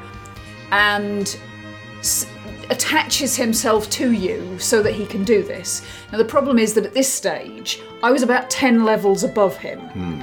And as a result, every He was time always I- dragging his ass. Every time I got in a fight, he'd get killed immediately, and I would have to waste Rosa's time bringing him back to life. Oh, so when Edward does it, it's cute, but when the ninja ah, ah, does ah. it. Well, no, no, no. When Edward does it, he just hides. I can ignore that.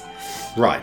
When Edge is dead, it's like there's a dead guy at the bottom of my battle. I cannot have Rosa, that. could you do something about that before he starts stinking up the place?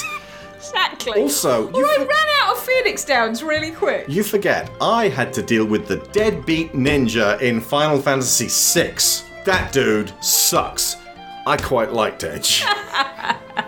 I like the fact that he was clearly overcompensating and the game was Oh, kind wildly. of flagging that just to make uh, little teen boys uh, a little more aware that when they overcompensate, we can see. Yes, but it, it, it does become amusing.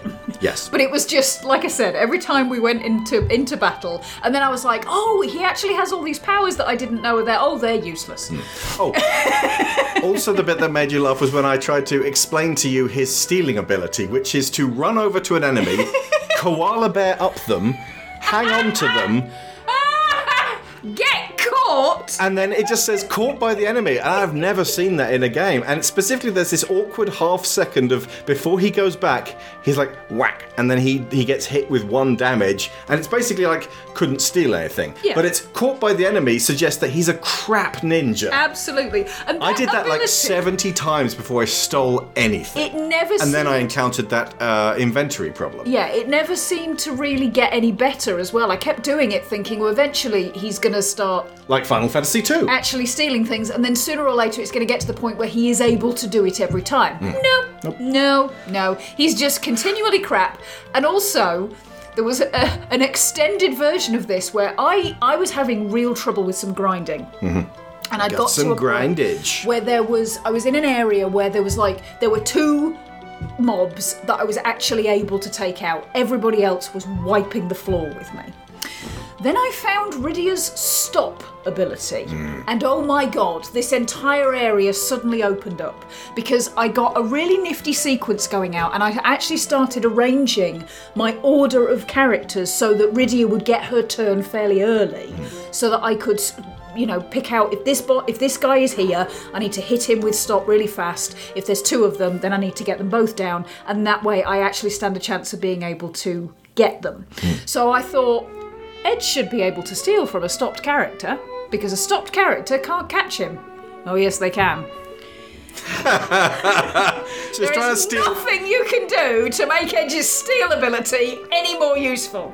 Also, it's so embarrassing to s- to stand there watching him work his ninja magic and go, "You fail again? Yep." it's okay, Edge. You'll get better. Now stay in the back row. He also has the ability to throw things. Yeah. And every so often you will come across Just like shurikens or knives Hmm. or things that you can throw and they will do massive damage. Yep. But that's it, you get one. One time. and yeah. then it's gone. And they're very expensive if you're buying them. yeah. Well, I was just using the ones that I found. The most powerful one in the game uh, I got was a kitchen knife, and that was from uh, a, a quest. In certain other versions of the game, it's a spoon, but it'll inflict 9999 damage, and so you're probably best off leaving it for the last boss. Yes.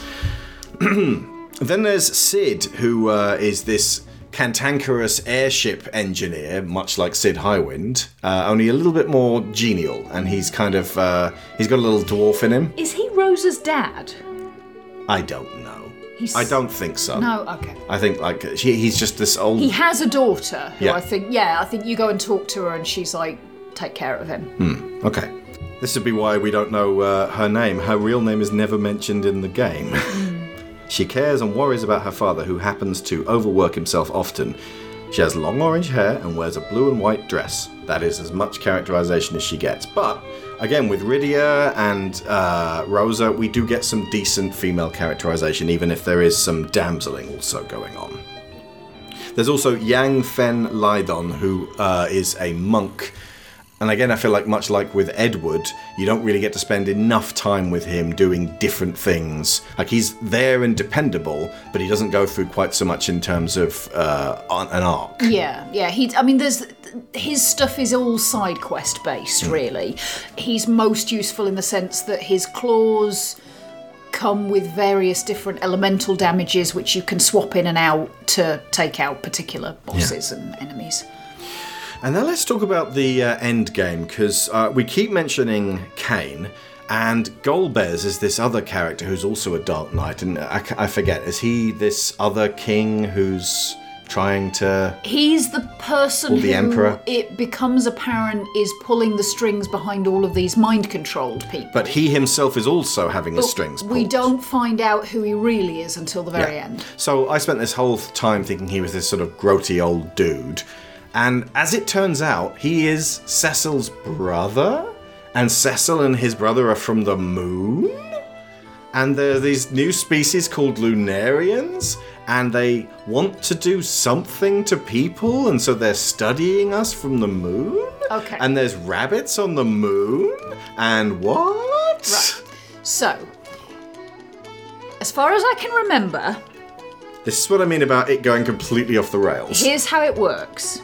Once upon a time, Yep. this planet Okay. and its moon Yep. were uninhabited. Mhm. A group of aliens came here. Some of them were very tired and went to the moon as a stop off point and said, We're going to have a nap. You go and settle the planet, and we will see you in the AM, my man. Right. And that's what happened. But then the people on the moon The ended Lunarians. up, yeah, ended up just staying there. And then some kind of rivalry became about between someone who had gone down to the planet Mhm. and the people on the moon. And no, I've lost myself. It's it's vague and indistinct. It really And it never really sells itself. This is the weakest part of the game. Not not as in the whole section, but just selling the narrative of it's all about the moon and the people who live on the moon because it comes out of left field and takes up the third act of the game and a lot of the actual action. But also because so much of the narrative so far with the characters that we've got to know and love has been a- around their emotional states and motivations, to suddenly have this massive left turn of here's why all this has happened and it's through very vague motivation in a character we we don't know and don't meet.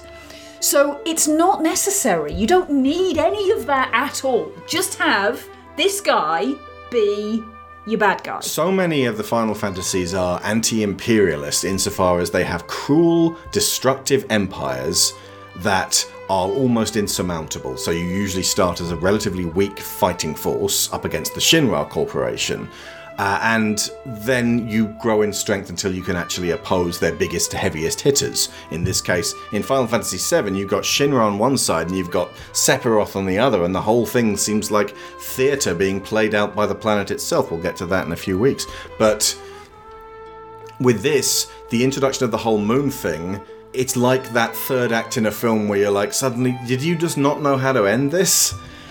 And the problem is, Golbez turns out to be Cecil's brother, and he's been mind controlled, so he's also done bad things, but for longer than Cecil. And Kain has also been mind controlled. And I was like, how about you have a character that wasn't mind controlled and did do bad things but feels bad about it, and have that be one character who is either his brother in arms or his literal brother?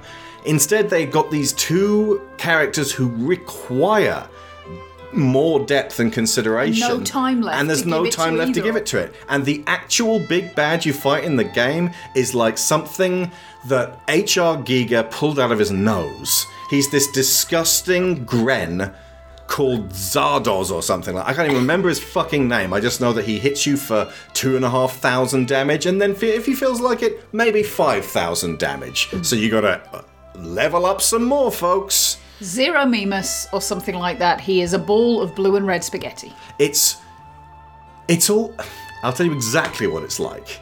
It's like the first two Force Awakens, Last Jedi. I mean, it's not that level of depth, but it's like everything's going really well. There's great momentum to this. And then suddenly, turns out it was the Emperor all along, but it wasn't even the Emperor. It was some Sith Lord puppeteering the Emperor.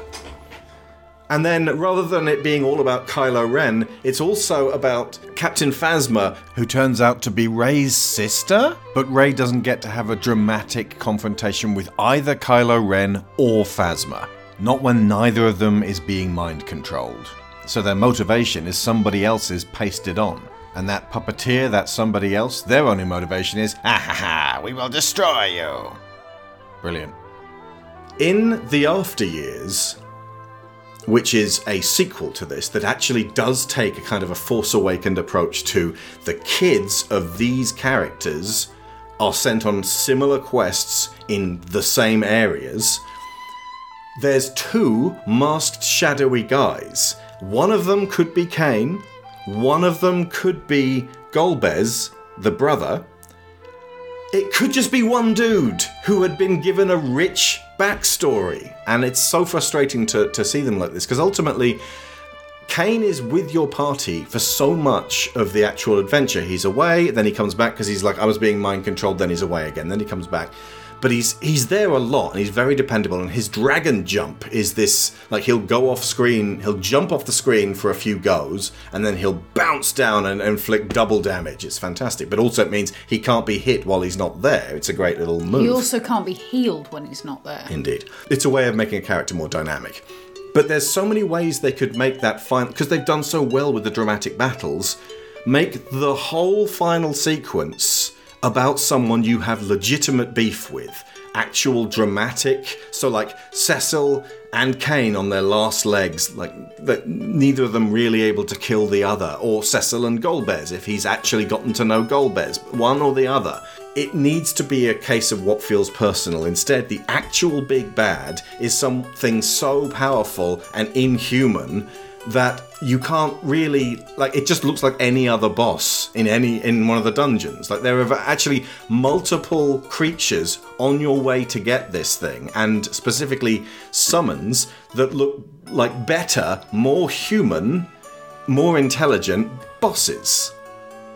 It's a bad idea and that is a shame and it's a, it's a strike against final fantasy IV it doesn't make it a worse game really overall because the actual it doesn't take away from the momentum and the fun and the mechanics and the drama of all of the rest of the game that you've played. And I didn't even really finish it going, what the fuck was all that moon stuff about?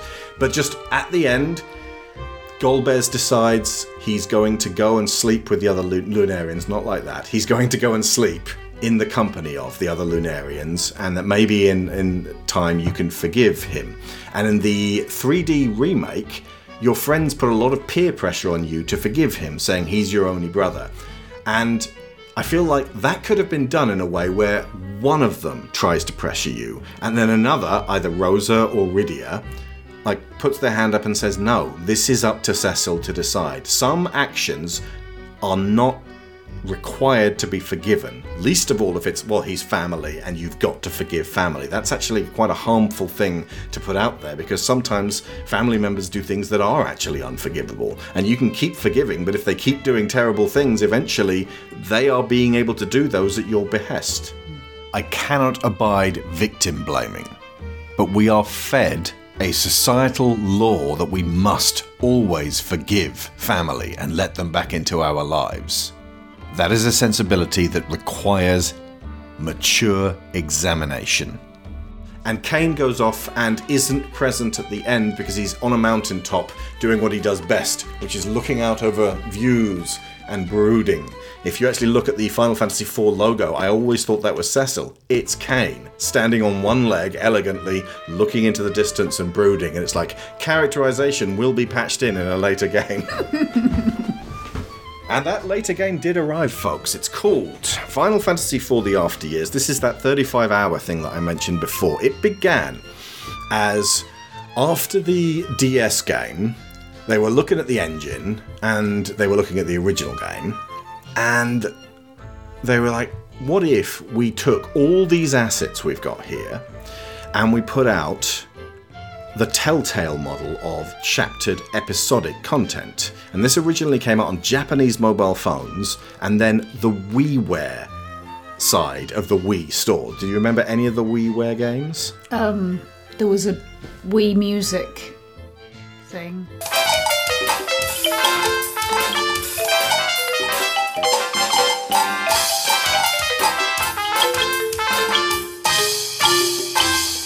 I don't think that was that. WiiWare was like it's a indie game made specifically f- to be sold on the Wii Oh channel. right, no.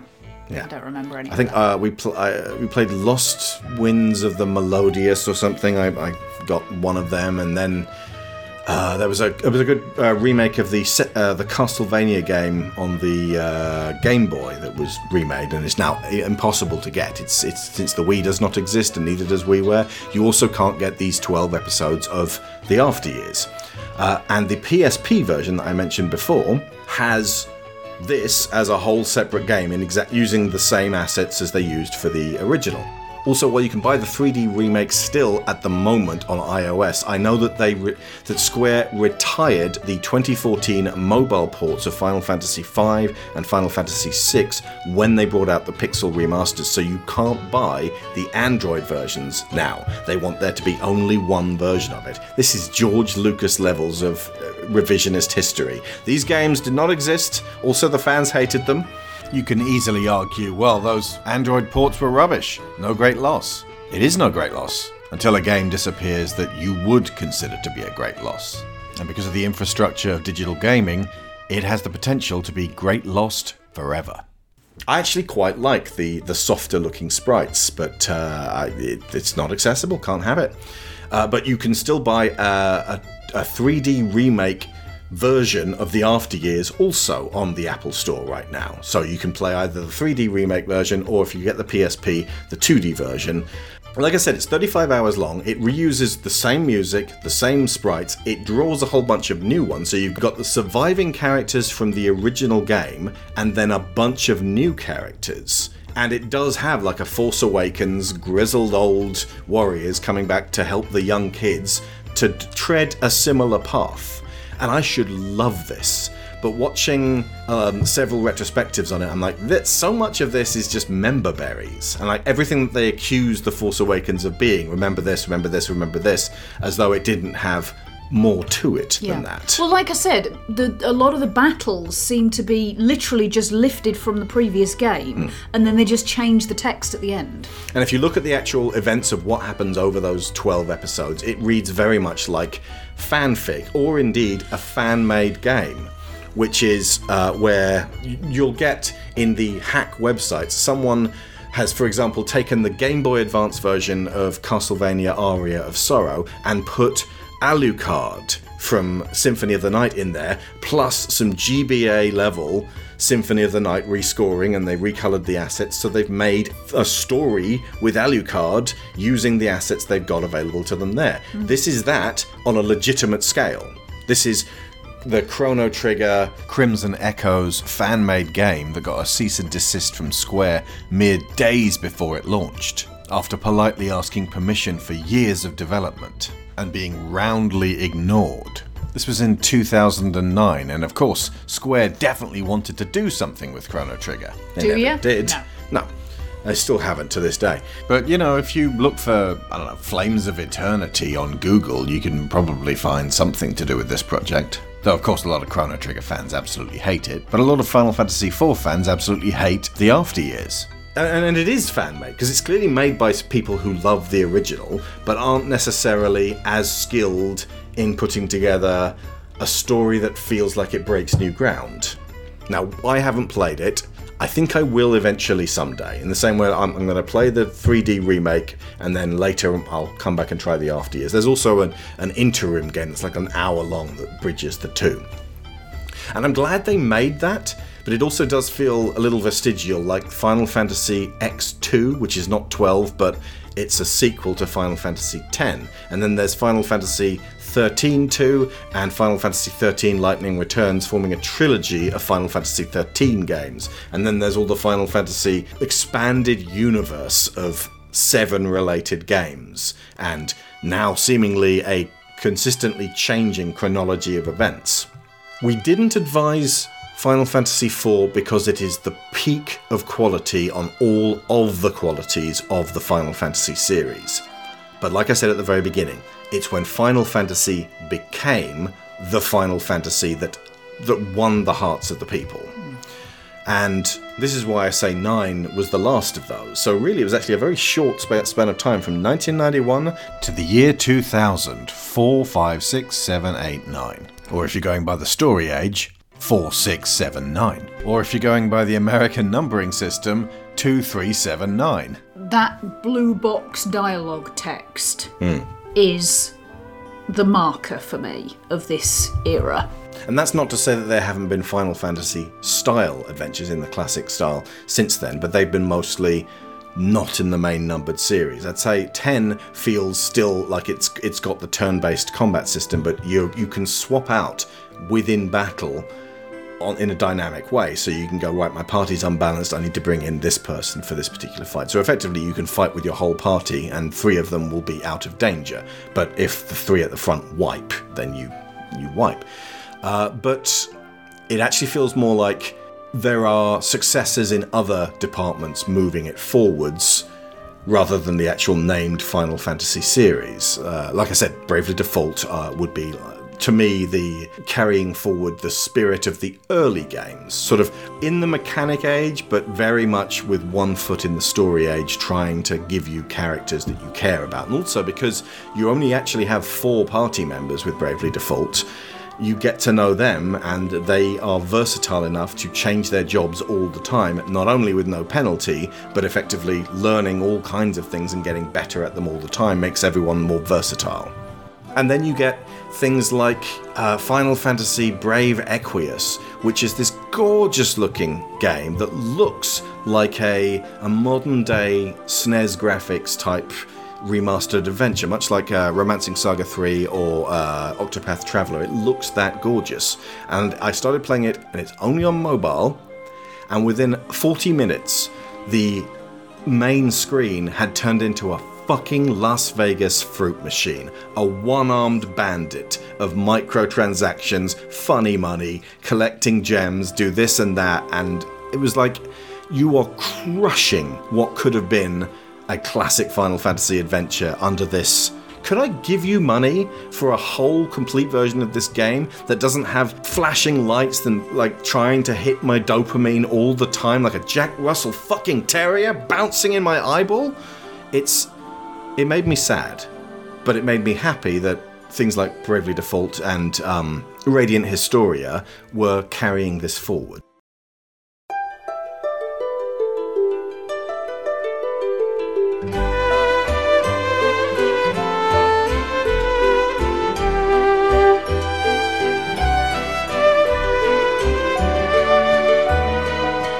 School of Movies and School of Everything Else is funded by Patreon. A big thank you to everyone who just keeps on coming back every month. And a reminder that if times are tight, if you need to skip a month, skip out altogether, just to make ends meet, that is absolutely fine. We'll be okay.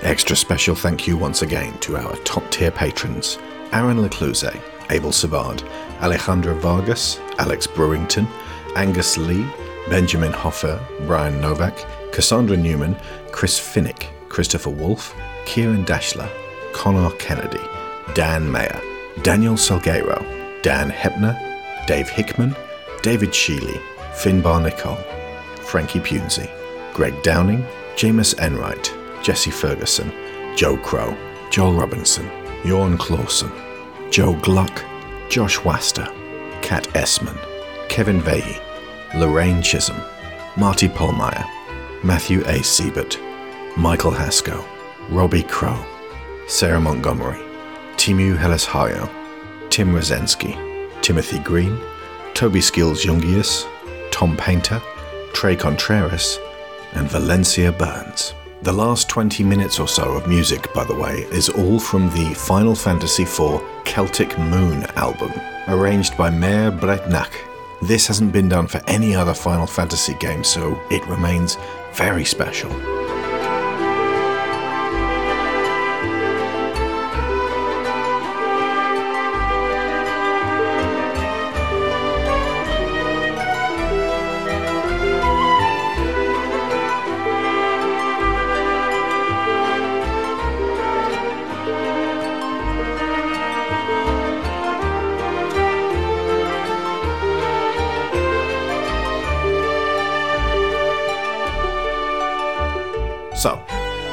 Be back next time to talk about Final Fantasy VI, or rather, I will, with friend of the show, Maya Sue Reese. And then we'll be back together, the show after that, talking about Final Fantasy VII. And I'm going to leave you with some truly bracing orchestral Final Fantasy music from the Distant Worlds touring concerts, composed by my favorite video game composer, which puts him in the running for my favorite composer, Nobuo Uematsu. I've been Alex Shaw, I've been Sharon Shaw. and school's out.